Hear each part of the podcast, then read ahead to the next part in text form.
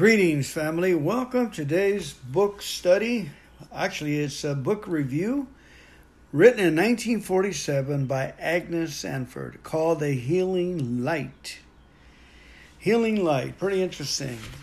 Uh, it says right here the scientific, in the introduction, the scientific attitude is the attitude of perfect open mindedness, writes Agnes Sanford. It consists of an unshakable faith in the laws of nature combined with perfect humility towards those laws and a patient determination to learn them at whatever cost. Through this humility, scientists have learned how to conform to the laws of nature and by doing have achieved results. Through the same meekness, those who seek God can produce results by learning to conform to his laws of faith and love. The first step in seeking to produce results by any power is to contact that power. The second step is to turn it over. The third step is to believe that this power is coming into us and to accept it by faith. No matter how much we ask for something, it becomes ours only as we accept it and give thanks for it. These three steps are made so clear in this book that a child can understand them. But something besides understanding is required if one desire really he- healing, and that something besides is what this book produces to give. But let me read that again. But something besides understanding is required if one desires real healing. And that something besides is what this book proceeds to give. That something besides with Agnes Sanford possesses more than anyone I have met is hard to catch and put into words. It is something as evanescent and undeniable as the air we breathe. For want of better word, I shall call it the climate necessary for healing. In northern Siberia, there is a Russian port used for whaling vessels in the summer season. But in winter, with the temperatures ranging from 50 to 90 degrees below zero, no vessel have ever been known to enter. The port is there, the wharves are there, and all the avenues for ships to come and go are there, but no vessels ever come. It would be silly to ask why, because everyone knows why they don't come in. It's because of the wrong kind of climate. Anyone who steps into the presence of Agnes steps into the right kind of climate for healing.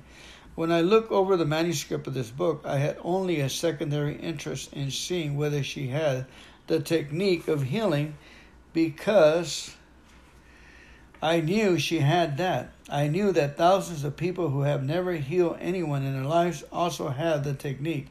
My primary interest was in seeing whether this book, prepared for a World, where the spiritual temperature is so far below zero, could furnish a climate that will make healing a living reality. To my great joy, I found that this is exactly what it does do.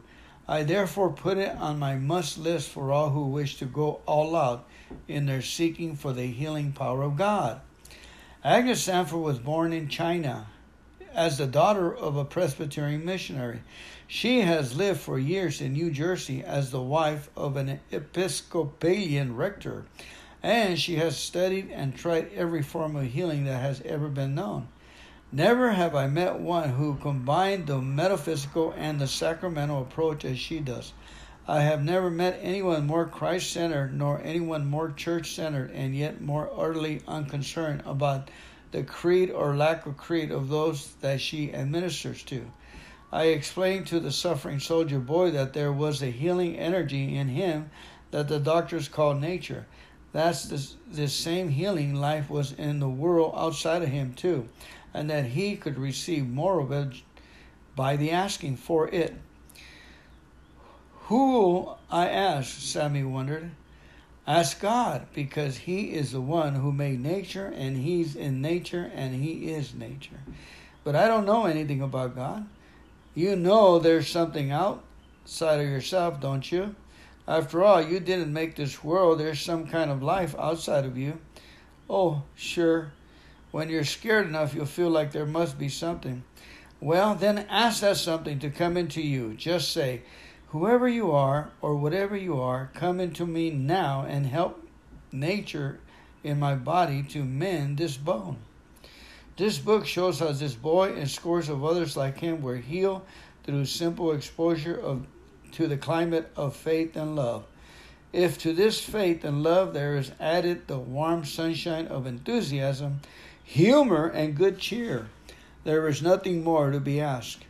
When you finish reading this book, you will agree with me that this is far more than a book on healing. It is a guide of redemptive, creative living. This is from Glen Karp, St. Paul, Minnesota. This book was written in 1947. It's amazing. I heard of this book. Now, get this.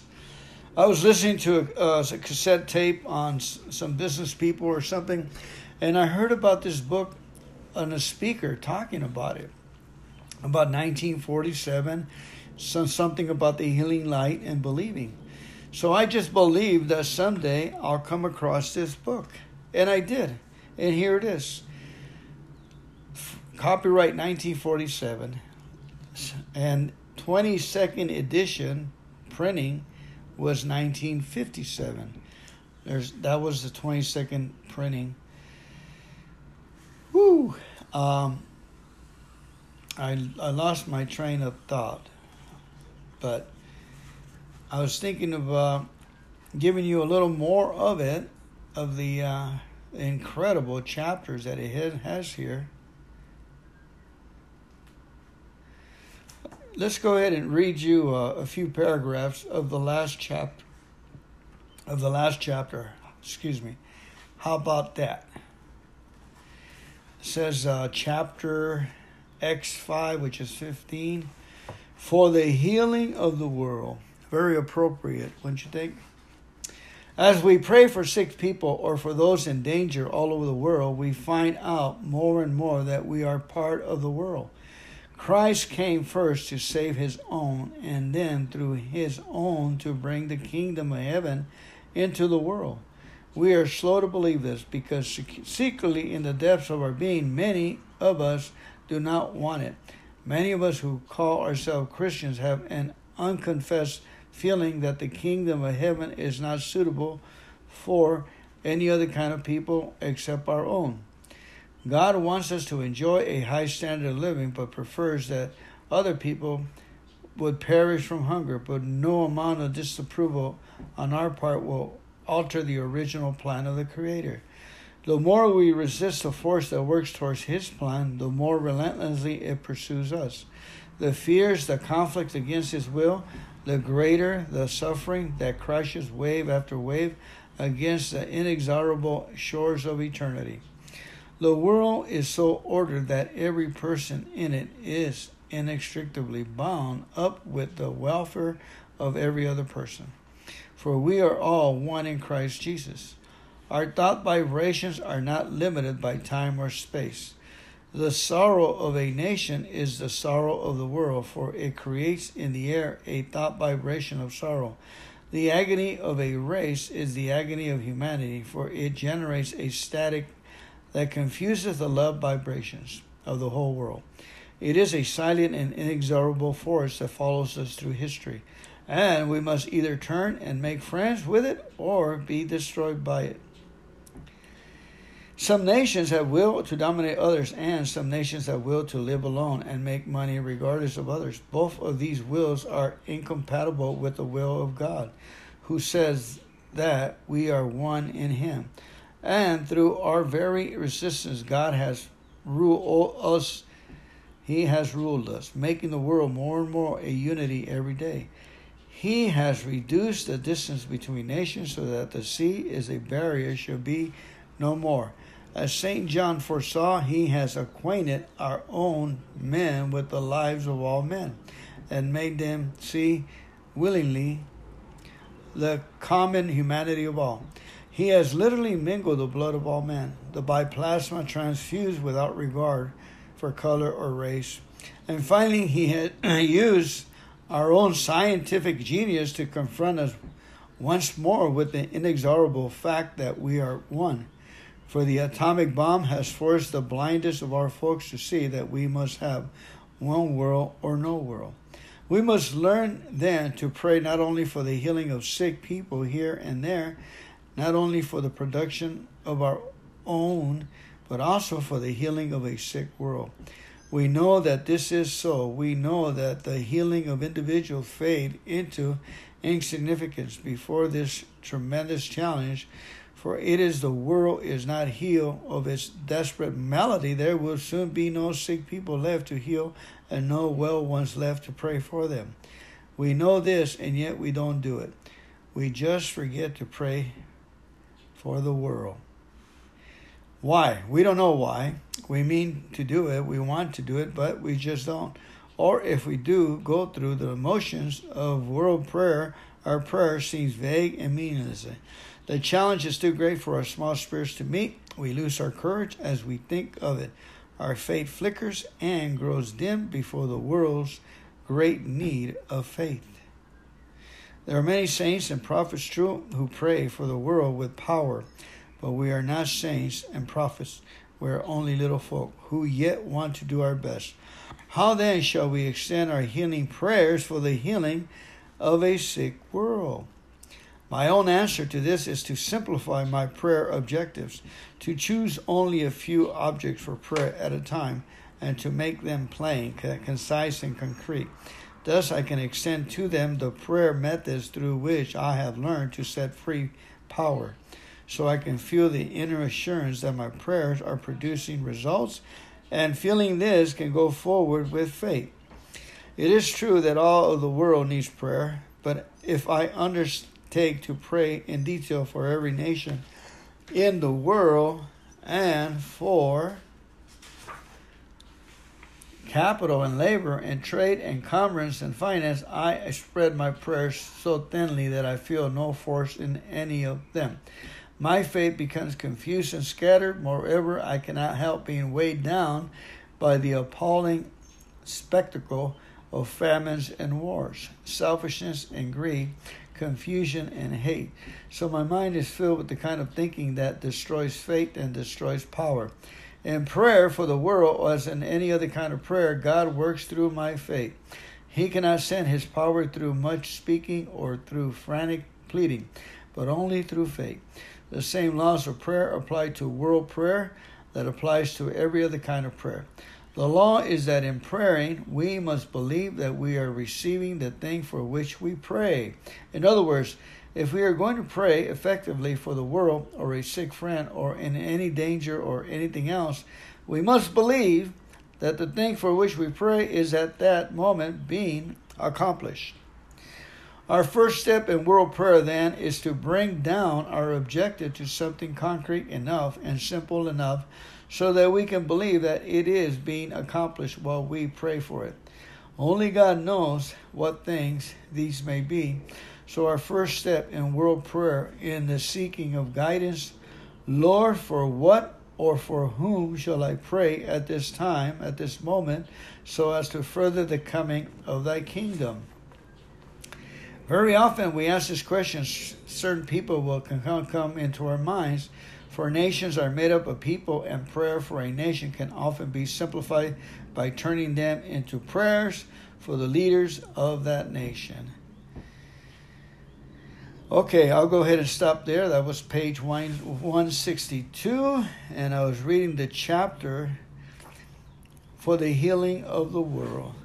So let's go ahead and pray. It's funny that they talk about prayer for the nations. I was earlier praying for the get this the uh, plates, tectonic plates for uh, for the United States, for Mexico, uh, for the the the three the surrounding tectonic plates. For some reason or another, last night I had a dream that I needed to pray for the three tectonic plates I'm not even know if I'm pronouncing it correctly, for Mexico. It was very clear, and I, I was like in a room of council, and we were talking about the plates. And as I walked out of the room, I felt that it was it wasn't finished. I went back in and prayed for the tectonic plates, three of them for Mexico. I looked in the internet today, and there are three basically touching Mexico, three plates. You have the one for Canada and Mexico, huge tectonic plate. Then you have the oceanic, the ocean uh, plate, and then you have uh, a, the other one, small one, that's over El Salvador, Panama. So I prayed. So let's go ahead and pray for Mexico. So if there is a tremor, which is not going to be a small tremor, according to my dream. So we're going to pray for the whole, for the tectonic plates, all the people that are on it, even people that are in fishing vessels or in the sea on that ocean. Let's pray because where the scripture we're going to claim is that God holds the ground together. He holds the plates together so people can live at ease. He's determined that none should perish, that will all come to him to glory. So let's pray for those places, pray for the people that are on it, that they have a chance to call on the name of the Lord Jesus Christ for their salvation. Let's go ahead and Lord, we believe that you're listening to our prayer, and we believe that our prayer are going to these plates, Lord, these three tectonic plates, Lord God, that hold up the the nation of Mexico, Lord. Lord, we pray, Lord God, that you are their shepherd, Father in heaven. Those souls shall not want. You make them lie down in green pastures, Lord, and you lead them beside the still waters. You restore their souls. You lead them in paths of righteousness for your name's sake. Yes, though they walk through the valley of the shadow of death, they will fear no evil. For you are right beside them. Your rod and your staff, they comfort them. You prepare a table before them in the presence of their enemies. You anoint their heads with oil, their cup runs over. Surely goodness and mercy and loving kindness shall follow them all the days of their life, and they will dwell in the house of the Lord forever and ever. Amen. It's interesting to see that one of the plates covers all of uh, the United States and Canada and Alaska, which is a huge plate. Then you got the Pacific plate, and then another smaller plate that's touching Mexico. I believe something went forward, and we prayed for all the people to hold on to the Word of God and call upon the name of the Lord. Amen.